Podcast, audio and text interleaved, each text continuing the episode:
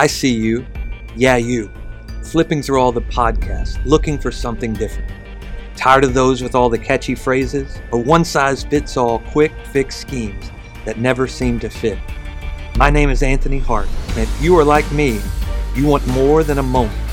We are looking for a movement of groundbreakers and world changers who are tired of the status quo, willing to throw it all up to see what sticks, willing to ask a question before pointing a finger.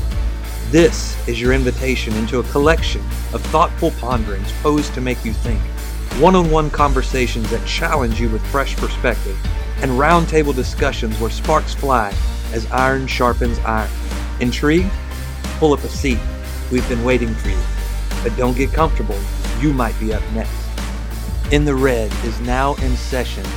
Let's go. For those of you that haven't been with us, we've been on a sermon series about the fruits of the Spirit, but we've not gotten to the fruit of the Spirit. I say fruits, the fruit of the Spirit. We've not gotten to it yet. We're kind of, I don't know, building up to it. The title of the sermon series is From Faith to Fruit. So it's like that book when I was a kid. I had the book with uh, Grover in it. At the end of this book, there's a monster. Y'all remember that monster at the end of this book? Anybody read that? Am I the only one? Okay, stick with me for a minute then. Uh, there's a book, and it's all about there's a monster at the end of this book, and it's got Grover in it, and he's flipping through the book, and he's like trying to get the reader, me, uh, that fourth wall breakdown. Don't turn the page. You're getting closer to the monster. And at the end of the book, guess who the monster is? Grover, because he's a monster, right? Um, that's kind of what this sermon series. We're going to get to it. There's fruit at the end of this sermon series. Maybe it's not the breakdown of the fruit. It's the recognition of what's going to occur in us when we get to the end of this. That's not anything I'm doing. It's the Holy Spirit because here's how I know that. Because I've had an idea when we started how this thing was going to work out. He just wrecks it week to week. And then this week I thought we were going to transition to point, and I just felt God say, stop. Have you ever so I, I, just recently watched the new Ghostbusters movies. Anybody watch the new Ghostbusters? Or some of y'all old be like, I ain't watching it. I refuse to because the old way was the right way, and don't mess it up. Well, there's something that happened in the new Ghostbusters movie because it's all fresh. It's this new family, and they get um, inherit this home out in the middle of nowhere that one of the old Ghostbusters had given, and he passed away. So it's his daughter and kids. So they don't know anything about. It. So they're finding these things and they don't understand what the ghost trap is. And I know this is weird. The pastor's preaching about Ghostbusters. Stick with me, I promise. We'll make it somewhere. Ask somebody next to you. They'll just be like, yes, how we roll. But as they find these things, they don't understand what they are. But as they speak to somebody who's been there, who knows, who watched uh, the Ghostbusters occur over the TV and in New York City, they're like, you didn't know what you had. Like, you don't know what that is. If you're a Star Wars person, like, when they find the, in the new trilogy, when they find the lightsaber and all the things, they don't understand the power that they have in their hands until they get near somebody who understands what it is. So, as we've been moving towards these fruit of the Spirit and even kind of touching on the gifts of the Spirit from an uh, glossed over, I just felt like God was saying, Stop. It's almost like the movie flashback portion where somebody stops and says, let me tell you about something.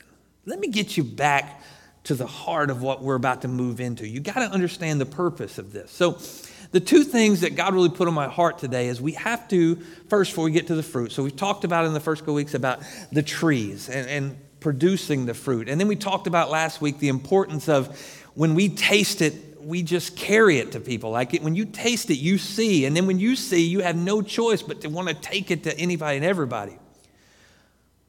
But I think we have to get back to two things today. And I want to talk about this as it pertains to the fruit of the Spirit. First, we need to know the source.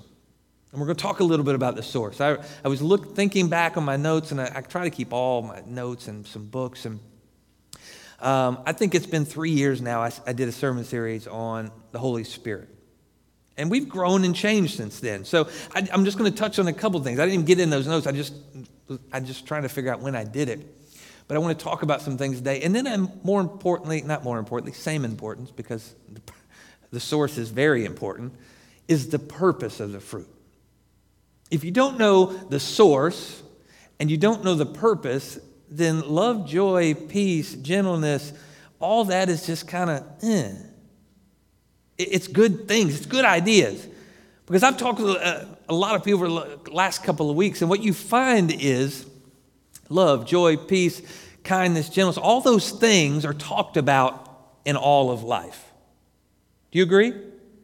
You, if you've never known Christ, you've been talked to about love, joy. Like it, the world is talking about it.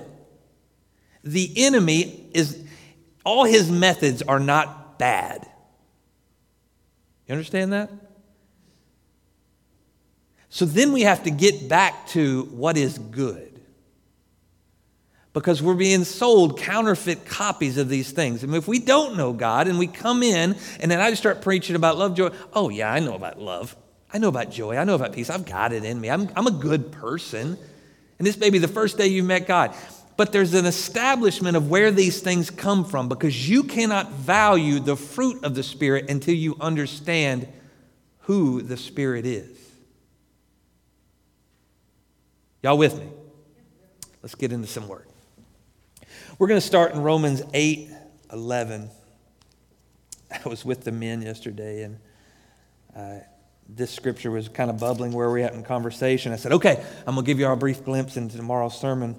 Uh, Rick, I didn't know at the time that was just a piece of it. it the, the direction I went today went all off the rails, but as I was, uh, God was kind of stopping me. But this, this passage really stuck with me. Uh, it's been mentioned in two completely separate conversations this week and just really been bubbling in my spirit because I think we have to understand this. So, Romans 8 and 11, it'll be on the screen if you don't have your Bible. It says this if the spirit of him who raised Jesus from the dead dwells in you, he who raised Christ Jesus from the dead will also give life to your mortal bodies through his spirit who dwells in you. Now, Paul is speaking to the church in Rome, but I need you to understand the power of this statement. And we're going to talk a little bit about the rest of this. My Bible's still getting broke in.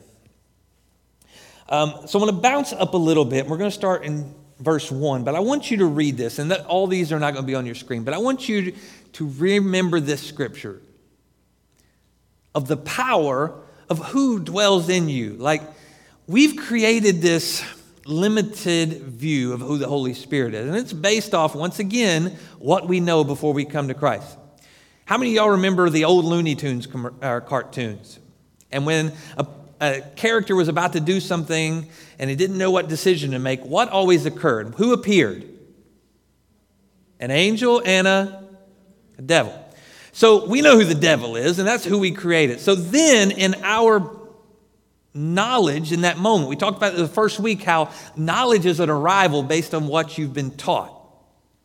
Unknowingly, our knowledge then, as we begin to hear about this Holy Spirit, about this voice, this, this access that once we give our lives to Christ, the Holy Spirit comes inside of us and wants us to do good things, right? That's what that's the basic understanding of what the Holy Spirit is.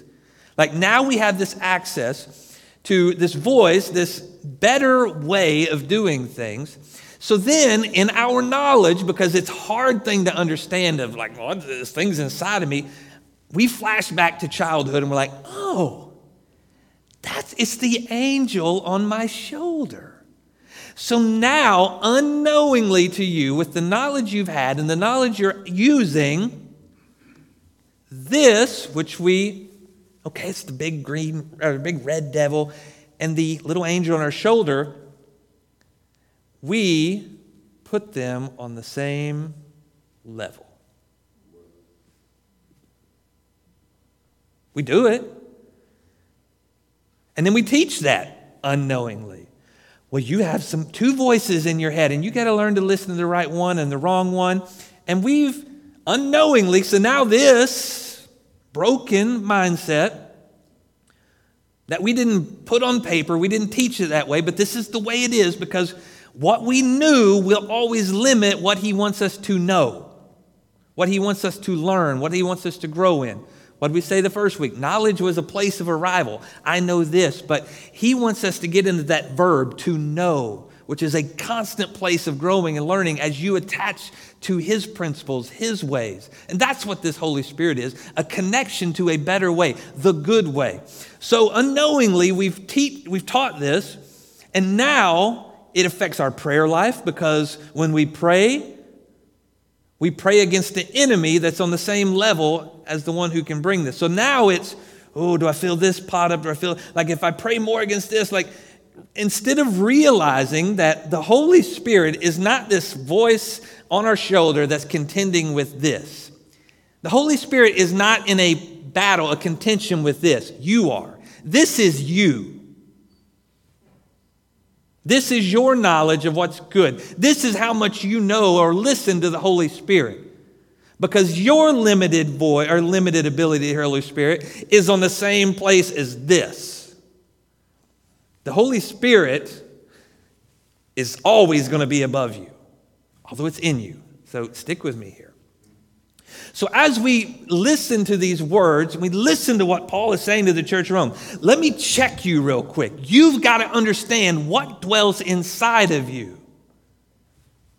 So we go back to verse 1. There is therefore now no condemnation for those who are in Christ Jesus. For the law of the Spirit of life has set you free in Christ Jesus from the law of sin and death. For God has done what the law, weakened by the flesh, could not do. By sending his own Son in the likeness of sinful flesh and for sin, he condemned sin in the flesh. Now, there's a lot, there's a lot of theology right here. A lot of like, oof, drinking from the fire hose. But there's amazing things that Jesus talked about when he was talking about a lot of the same things. He said the Holy Spirit will reveal to you things that you don't understand right now. Right? Jesus said that? We're going to talk about that a little bit too. So, as you're listening to this and you're like, oh, this is a lot, Pastor, I want you to know that this is just also speaking to the capacity and the access you have in the Holy Spirit in you. If you don't understand it, guess who you ask? The Holy Spirit.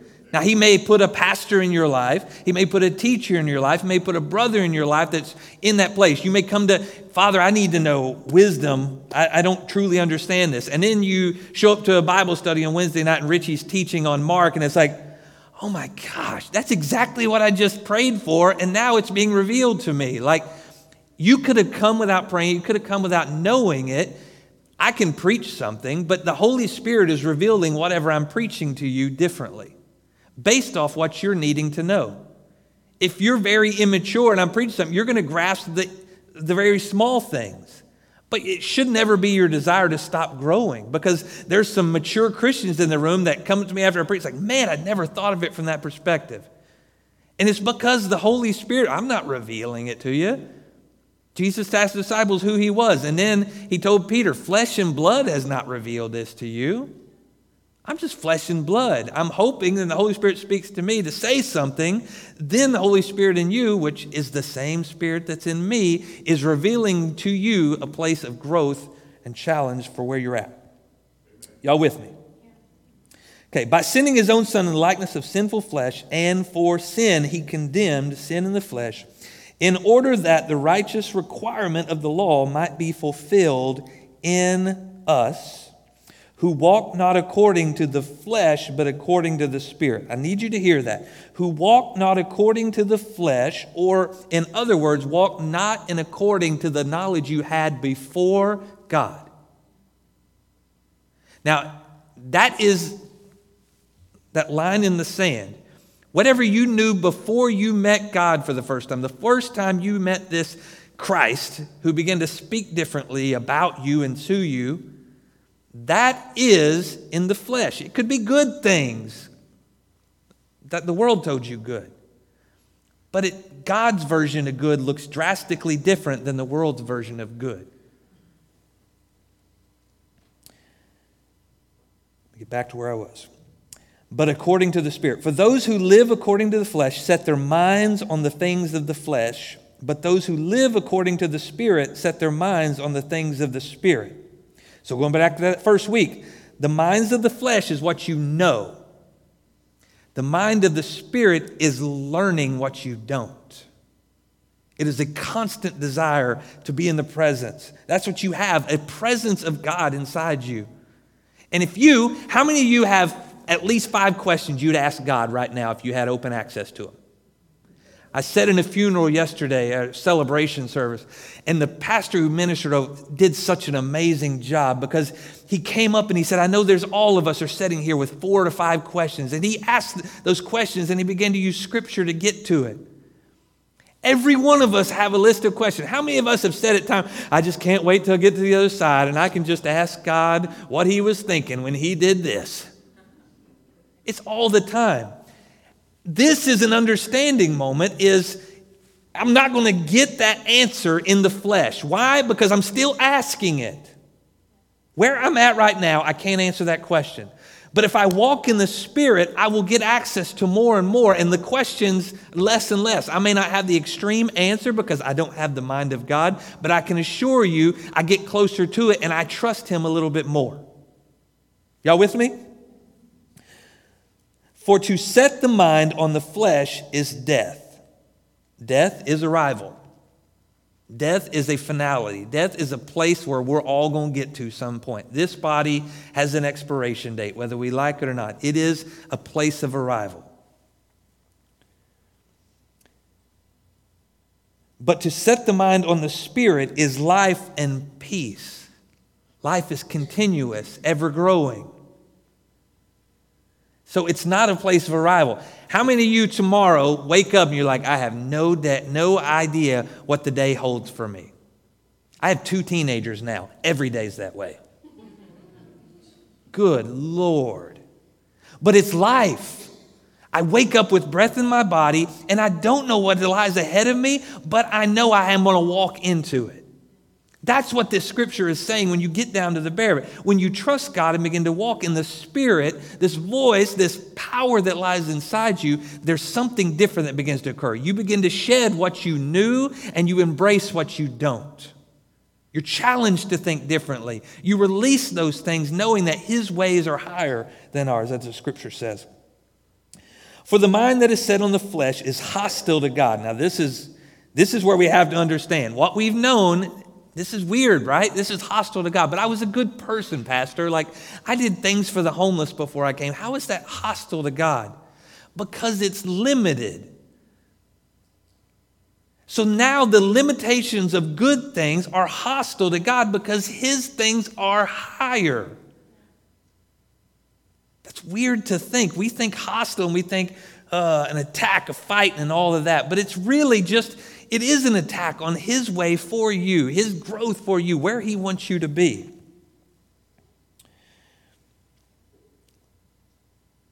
I'm getting back to it here. For it does not submit to God's law. Indeed, it cannot. Those who are in the flesh cannot please God. You, however, are not in the flesh, but in the Spirit, if in fact the Spirit of God dwells in you. That's a big statement. If in fact Spirit of God dwells in you. That's that reflection, look in the mirror moment.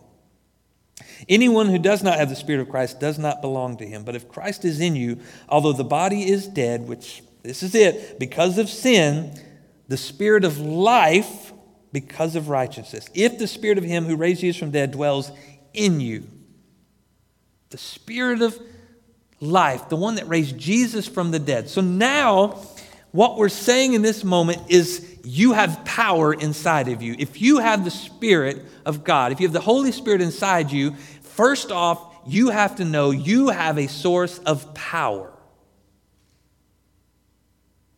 Period. How have we limited God in this capacity? How have we gotten to a place, even as Christians, where when we're praying, we pray differently? And it's just, we're, we're begging and complaining and really, it's a conversation with power and authority that dwells inside of us. Look at how Jesus did it. Jesus says, when in, in the Word, he talks about, I'm sending something for you. So I'm going to jump over to John 16 real quick. The Gospel of John. We see the Gospel of John talk about the Holy Spirit a lot, but Jesus in John 16 says three things about the Holy Spirit when he's talking about who is coming in his space, who has been operating in him right? Because the moment he was baptized, the Holy Spirit descended on him from heaven, right?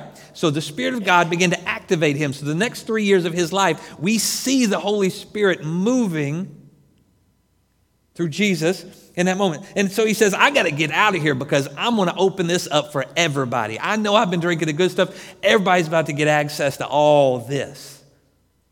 What's been stuck in the temple behind a beautiful veil and only the priest could get access to, I'm about to open up to all of you.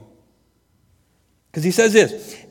This is in verse chapter 16 verse 8. And when he comes, he will convict the world concerning sin, righteousness and judgment. So what's the Holy Spirit going to do? He's going to convict you.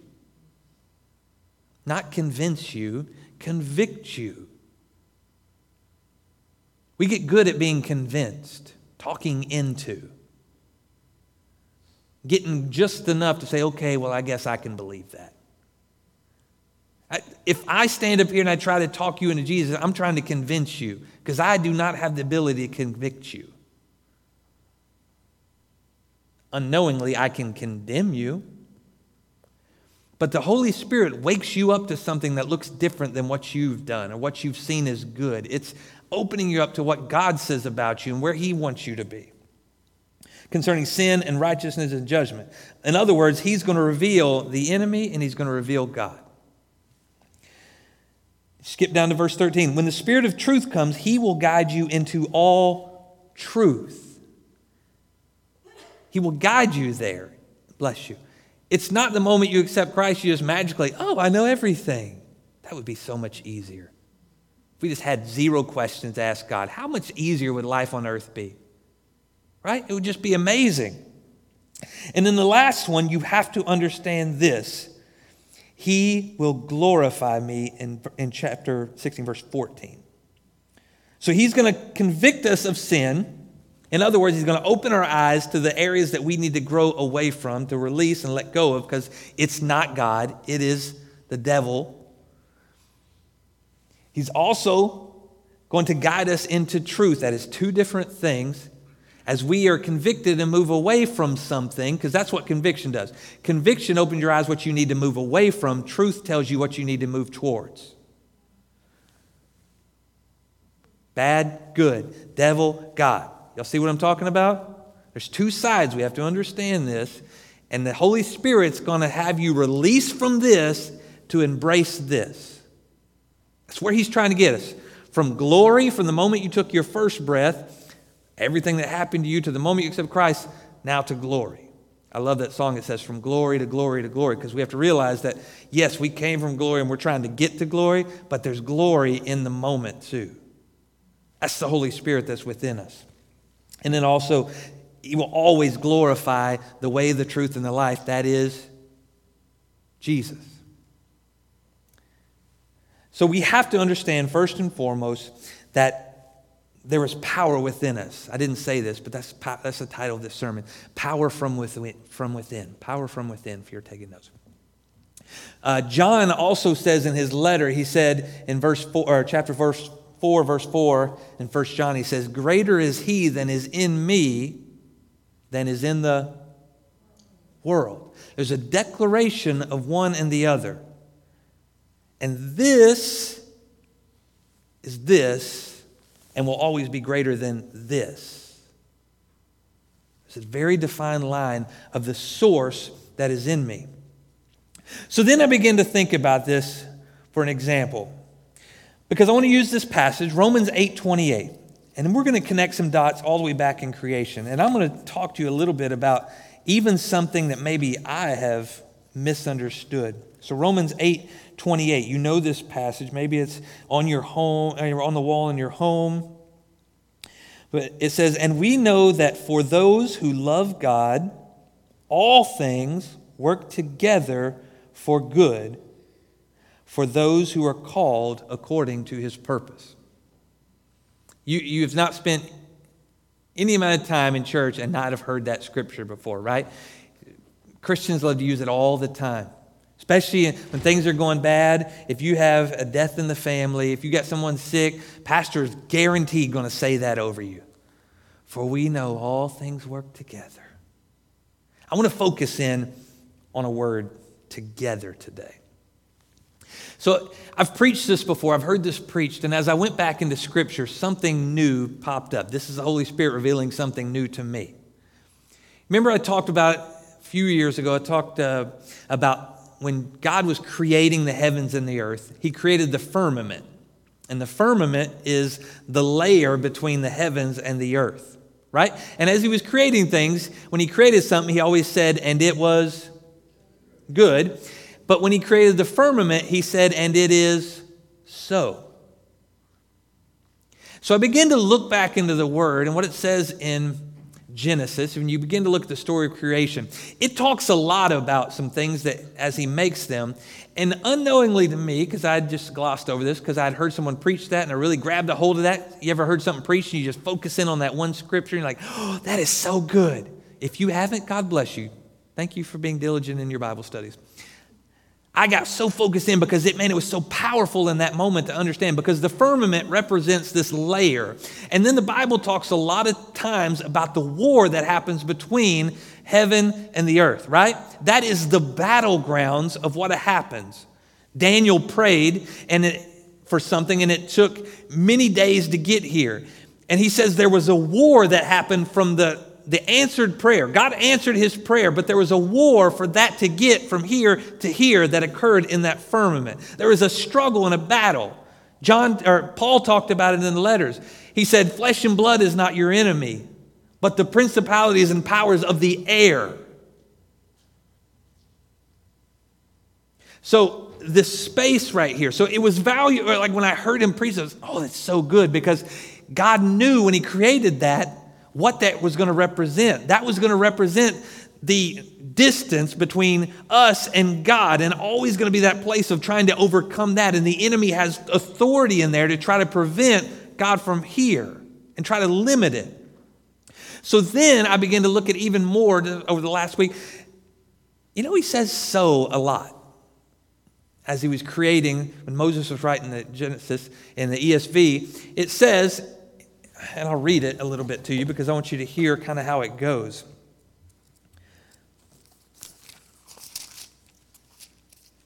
So in Genesis 1, there's a couple different places, but let's say in verse 11, and God said, Let the earth sprout vegetation, plants yielding seed, and fruit trees bearing fruit, in which there is each seed, in which is their seed, each according to its kind on the earth. So we've been talking about the fruit, and I use this scripture. The next line is, And it was so. The earth brought vegetation, plants yielding seed according to their own kinds, and trees bearing fruit, in which is their seed, each according to its kind. And God saw that it was good. What's the difference between so and good? When he created it, it was so. The moment he spoke it into existence, it was so. It was good when it did what it was made to do. It wasn't good when, okay, the vegetation did, but the fruit didn't sprout. It was all of it, everything that He had spoken to existence in that group. I, God said it, it was so, and then the moment it occurred and began to work together, it was good. Let's read another one. I'm going to get to a, thought, a point here. I promise you. Me see. I had one and I see I didn't put this in my notes. I told you, I told somebody, they said, How are we going to do today? I said, God's been preaching to me all the way to church today. And God said in verse 14, Let there be lights in the expanse of the heavens to separate the day from the night, and let them be for signs and for seasons and for days and years, and let them be lights in the expanse of the heavens to give light upon the earth. And it was so. And God made the two great lights, the greater light to rule the day, and the lesser light to rule the night, and the stars, and God set them in the expanse of the heavens to give light on the earth, to rule over the day and over the night, and to separate the light from the darkness. And God saw that it was good. So now let's think about us, created beings. We were created in His image and we were created the moment we were spoke, and it was so. He made man and woman in his image, and they were good. They were really good. Why? Because in that space, I think this is where we have to come to where we are at in the history of man. Because of what occurred in Genesis 3, because of the sin that was committed, and we took of the tree of the knowledge of good and evil, which was good. The Bible says every tree, every vegetation, everything that came was good. And we talked about that just two weeks ago. The, the problem is we ate from one tree without understanding and taking first from the other tree. Because when you see good and evil through life, it has a whole new meaning. When you have access to what good and evil is through the Holy Spirit, the tree of life, it would look a lot different in our hearts. But it doesn't because we took that first. And that's where the enemy trapped us. So now in Genesis 3, sin is defined as the separation from God. A lot of people use that term. I like that because the moment we took that, moment we sinned, we were separated from God. And what we all have to realize is now we exist in a culture, in a world that desires to separate us from God. And the moment we take our first breath, we were created and we are so.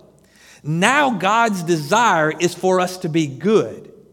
And what has He done to make sure that happens? First, He sent His Son to die for the sins that you committed or you will commit. And second, He doesn't want you to just stay there as, okay, well, you're released from your sin. He desires for you to be drawn back, just as Adam and Eve were in the garden, into a deeper relationship with Him. Adam and Eve just walked with God, right? What's the first thing that happened when they took the, sin, uh, took the apple and they sinned? First, they noticed their differences, and then they hid from God. They removed themselves from the relationship of where their life existed. So now, what we have to understand is we are so, right here where we are, we're closer to Him, but before you accept Christ, you were created and it was so. But as we become together with Christ and the Holy Spirit that now dwells inside of us, we move closer to God's good. Does this make sense for everybody? I told you, this is, I'm just, I felt like I was drinking from the fire hose this morning. These are just notes that are just thrown all in my book. But I, I begin to move in this place of like, we have to understand what's in here because if this fruit that we're desiring after, the love, the joy, and peace, then we get to a place where first we know what's in us and the access and the authority that lies in us, then we don't want a bargain basement fruit. You're not going to Food Lion to get your fruit anymore. You're going to the freshest stand next to the field because you know it is going to be the sweetest, juiciest thing you could ever have. You don't want Smucker's jam and jelly, you want Mama's. if your mama's never made jam and jelly, you don't know what that means. There is something when you pop that can for the first time and it is just juicy if your mama made it right. If she ain't make it right, then y'all just check out of this. My grandpa can make some jams and jelly and vegetables. He'd jar them. Oh man, my grandpa makes these jalapenos. I won't even buy store brand. If I can get granddad's with a spoon, there was something about homegrown, and when you take it to that place, the first time, going back to what we said last week, the first time you taste and see what God said is good, you have zero desire to go back to the other way. But you got to understand who God is because now when you meet Christ for the first time, you begin to say, okay, I now have the God of the universe in me. And when this voice speaks, I better lay down everything I'm doing. I better lay down everything I've known, and I have to respond in such a way that speaks authority of this voice over me. Just because it's in me does not give the outer me authority over that. Well, I hear you, God, but I'm just tired right now.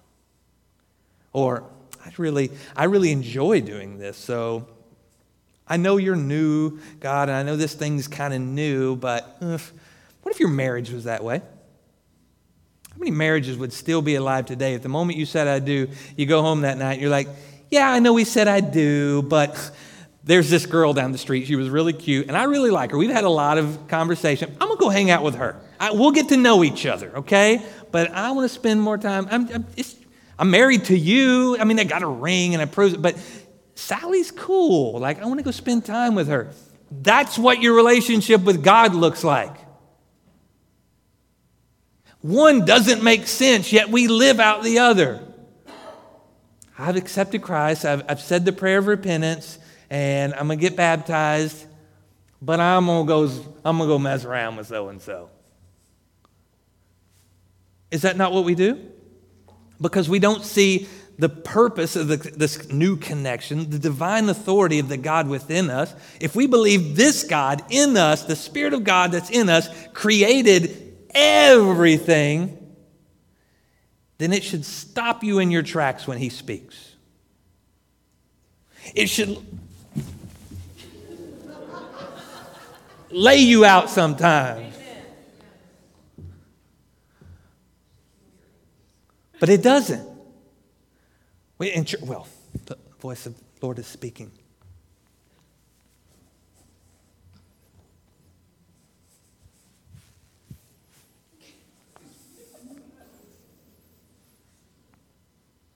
Mm, thank you, Lord. Right? We are very, I don't even know the word to speak. But it's like Peter. The voice that was speaking to him was coming from Jesus' manifestation. The Holy Spirit speaking you, like, Peter, come on. If the voice of God spoke to me, done. Not even thinking twice about it. Why don't we respond in the same way? Because we don't give the power and authority. We don't understand the source that lies into us. The second thing I want to talk about today so, once we understand the source, we understand this God in us, then we understand now where this fruit that we want comes from. And we, we want the different fruit. We don't want just a bargain basement. We want the depth, the, the fruit that can really minister and, and feed us in a way. The second thing is the purpose. I want to read this scripture to you 1 Corinthians 12 27. And this gets in with the gifts because the purpose we have to understand is we love to talk about the gifts, or maybe we don't talk about the gifts because we don't understand the gifts. And that's an awkward place, too. One of the most divided places in the Christian church today, I believe, is the understanding and the pursuit of the gifts. I, I, when Paul's talking to a bunch of people in Corinthians, if you don't know Corinth at the time, Corinth was a jacked up place. Okay? There was a lot of stuff going on. That's why he had to write two letters to them. If he's telling them you need to pursue the gifts, why aren't we pursuing the gifts? Amen? Because what was the purpose of the gifts? First, it's to edify and grow the church to help you realize what did the gifts do when Jesus did the gifts? Two things. The 12 dudes that were walking with him understood the power and authority that dwelled in Christ. Amen? He is who he says he is. Second, it revealed to those who didn't know Christ, this Christ just walked into the scene all of a sudden. I don't know who this dude is, and he just healed this girl. Now it's a revelation of, wow, there's something in him I got to get closer to. So the gifts serve to do two things. First, to grow our faith, to edify the church, to make us want more. To under, okay, I knew he did this, but oh, he did that too. Bam, God is bigger than what I thought he was. Second is to reveal those who don't know him that there is a God who loves them and appreciates them and values them. That's the purpose of the gifts. It is always, the Holy Spirit was to do three things what? Convict, take you into all truth, and glorify Jesus. Amen? If the gifts of the Holy Spirit don't do those three things, then don't do them because they're from the wrong, they're from the wrong person. It's the same thing with the fruit. But in Corinthians, Paul talks to them, and he talks about in, in chapter 12 about a lot of things. He talks about the spiritual gifts, and then in, in the beginning of chapter 12, and then he goes into the body with many members who we've talked about so many times as the church is a body, all of us moving together. And if one's hurt or broken, then the if the elbow's broke, the arm don't move like it should. It is desire not in membership to be about what you get, it's where you fit. It's finding your space in the church to advance the kingdom. Nod your heads in agreement. Even if you don't, Amen. stay with me. There we go. But you get down to the end, in chapter 12, verse 27, it says, Now you are the body of Christ and individually members of it. And God has appointed in the church first apostles, second prophets, third teachers, then miracles, then gifts of healing, helping, administrating, and various kinds of tongues. Are all apostles? Question mark. Are all prophets? Are all teachers? Do all work miracles? Do all possess gifts of healing? Do all speak with tongues? Do all interpret? but earnestly desire the higher gifts. What's it saying is you may not have it, but desire it. Why? Because it is for you to grow closer to Him. If you're getting closer to this, there should be manifestations of this to help you to grow and to reveal to somebody out there of who He is. And I will show you a still more excellent way. See, this is what we have to understand is the pursuit, the desire for the gifts is good. It is God drawing us new, but there is still a more excellent way than just pursuing gifts in your life. What is it? Gets right into verse or chapter 13. If I speak in the tongues of men and of angels but have not love, in other words, if I use a gift but have not fruit, I am a noisy gong or a clanging cymbal. If I have a gift and no fruit, I am driving people away instead of drawing people in. If there's no gifts being handed out in the church, it's because there's no posture of fruit. Because why would God give us anything that's going to drive people away? And we sit around and we're like, well, there's no gifts here. It's because we don't look at what the purpose of the fruit is. I see people in church all the time. I've seen people driven away in church. Why? Because they exercised in gifts and moments and they had zero desire for to produce the fruit that gives them the aim and the proper posture to demonstrate truth and revelation of who Jesus is. Instead, it edifies who they are. If you ever put your gift on Front Street and it celebrates who you are, it ain't the Holy Spirit. Go read that word. Period. I said it. If you want to put anybody on it, that's okay. I refuse to see any man or woman who is celebrated in their gift and it does not celebrate the Holy Spirit inside of them that is edifying and convicting and bringing truth of who Jesus is.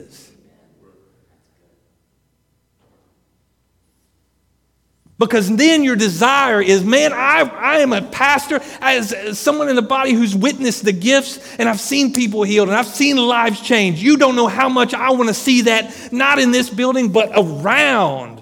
Like when people walking into rooms, just boom, there's something about you. I would love to get to a place in the way Jesus operated or the disciples operated. Why? Because there was such a connection to the Holy Spirit and the power and authority they knew that was in them. They sat in a room for weeks on end just praying and getting locked into the Holy Spirit. Why? Because he was about to blow the doors off that place. It took time, it took connection, it took working together. What does that scripture say? All things work together for the good. Not all things work, all things have to work together. Because Paul said it specifically right there you may have a gift, you may have a, you get a gift, you get a gift, but all the gifts are different. But once our alignment is in the fruit of the Holy Spirit inside of us, you know what? When Robert begins to prophesy over somebody, my feelings aren't getting hurt. I'm not offended at God because He didn't give me that gift because my alignment is the fruit and I have love, joy, peace, kindness, gentleness. And in that moment, I say somebody's about to get something they need to get. And I don't have to be the one that gives it to them because the Holy Spirit's speaking through him. We stop celebrating the gift carriers and we start praying for the gifts to be given.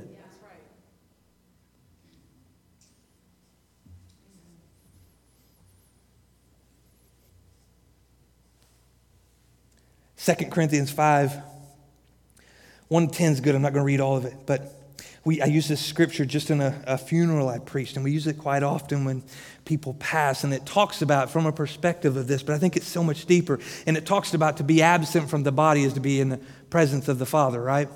And we desire to leave this body. And, oh, the chains and the slavery of this body. It's so limited. I just want to get to heaven, right? We write songs all about it. I think there's so much more to that to understand that even here, if you read into that passage, it talks about even in here, to be absent from the body is to separate what you've known and to be in the presence of the Father, which is you have access to right here on earth, is the Holy Spirit inside of you. We want to get there, but He's like, I told you I'm here. That's promised to you, but why are you not tapping into the me right here? I'm even challenge you in this perspective. See, we've, we've, you know what word's not in the Bible that the church is also one of the biggest dividing points in church? Trinity. It's not. I was raised in oneness church. You didn't use Trinity, it was a cuss word. How dare they? It's one God. How can we split them into three? And there's modes and persons, and we find all these things. And then at one point, the church recognized that word. You know what Trinity really is? It is man's need to, re- to understand this capacity of God. And what do we understand? We understand a father and a son mentality. Why? Because that's who we are. And then whatever's left, what's on it, we have to understand it from spirit form. We're going to get to the other side and realize, yes, that's good, but wow, we're going to have our mind blown by how it really looked. Because unknowing lust, we give more power and authority to the Father, right? Because fathers have more power and authority, and the Son. It is all one. There is no split personalities in God. They're not operating on different things. That's why the Holy Spirit will always glorify Jesus because they are the same. Isn't it God speaking out of one side of his mouth and doing something else? I love that God brought me up in oneness. And then He connected me to a Pentecostal holiness church that, that spoke in Trinity. Why? Because I realized that they're saying the same things, they just refuse to say it in the same terms. But when you tap into the fruit, you realize it's bigger than that. When you tap into that and you begin to move, the purpose then of the fruit is for the growth of the body. First, we got to understand what the fruit provides to us. We got to taste it so we can see, so then we can start taking it to a world who needs it. Your fruit will position you for gifts to reveal Him. But it ain't your fruit. It ain't the good that you've been told is good. 1 Corinthians 12, 7.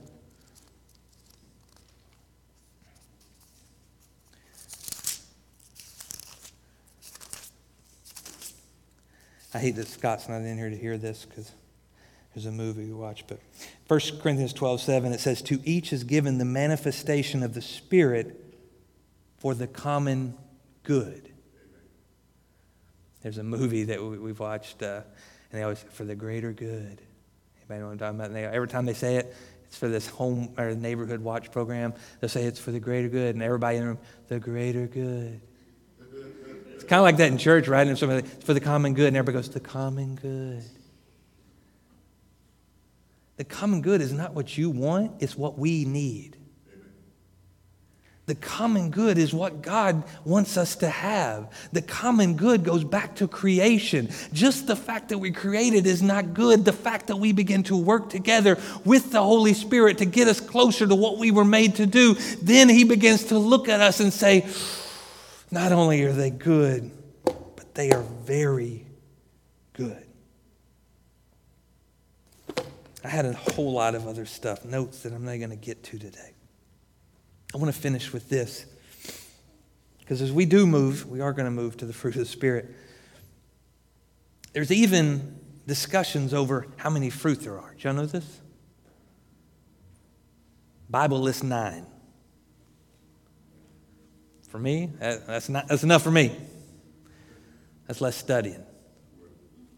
I, I, we have some people here who have been raised in the Catholic faith. How many does a Catholic have? Twelve. I, I began to think about it. Okay. My old me was like, oh, the Catholic, they're just adding to the Bible to make them think they're really uppity up and they've got more. But then I began to think, I looked at what the three were. Here's the three extras charity, chastity, and generosity. all three are actions, all three are responses. You know what this spoke to me to say is? The nine fruit you're going to talk about, the nine fruit I give you, are not responses. It has to be who you are. Because the good that you knew, well, I love this way. That ain't God's love. God's loves, his actions flow out of his love. His actions are not love. The peace that passes all understanding, it's not an action, it is the presence. See, it's moments like these that we misunderstand and we pursue actions. We want to get, I want to love better. I want to give joy, but it's not. It is a settling in your spirit of a submission to the voice and the God that lies inside you now to understand that I need this fruit in my life so that I can just exist and become a tree where when people are around me, they experience it. It falls from my trees, it grows on me, and I don't have to tell them what fruit I got. They begin to see it.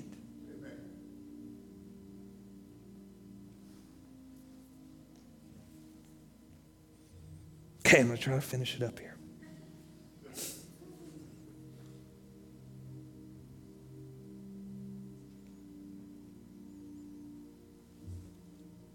we don't understand what we have.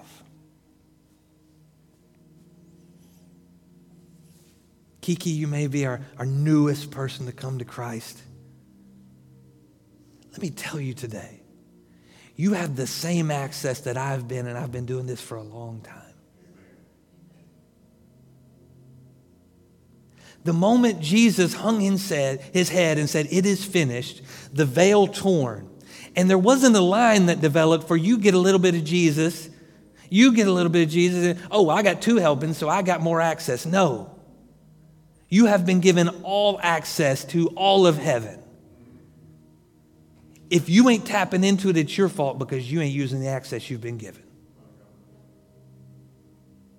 That's what we got to understand going into the fruit. You've been given the access to the fruit.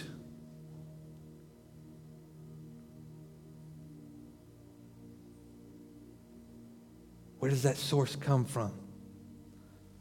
The God on high the creator of the universe, the new, fresh breath that is in your lungs. I read something this week Yahweh. When Yahweh was immediately passed down, when Moses asked him, What's your name? And that name was given to Moses. It didn't have vowels in it, just YHWH. And then we added vowels to make it all pretty. But it said what it really represented was almost a breathing out and breathing in and a letting out. Yah way. Yahweh. In other words, I am in the breath you let in and in the breath you let out. I am in everything. I am in the moment in the first breath you take, and I will be there in the last one you take. That's the God I want you to know that lies on the inside of you today. You have access, you have been given the same Spirit that raised Christ from the dead. Let that challenge you. Let that stretch you. Let that sink in this week. You'll pray differently. You'll read your Bible differently and you'll seek after him differently. Once my kids knew they had access to my cupboard, they ain't afraid to get anything in it. That's where he wants the church to be. That's when you begin to find out that his fruit's in there. God bless you. Have an amazing week.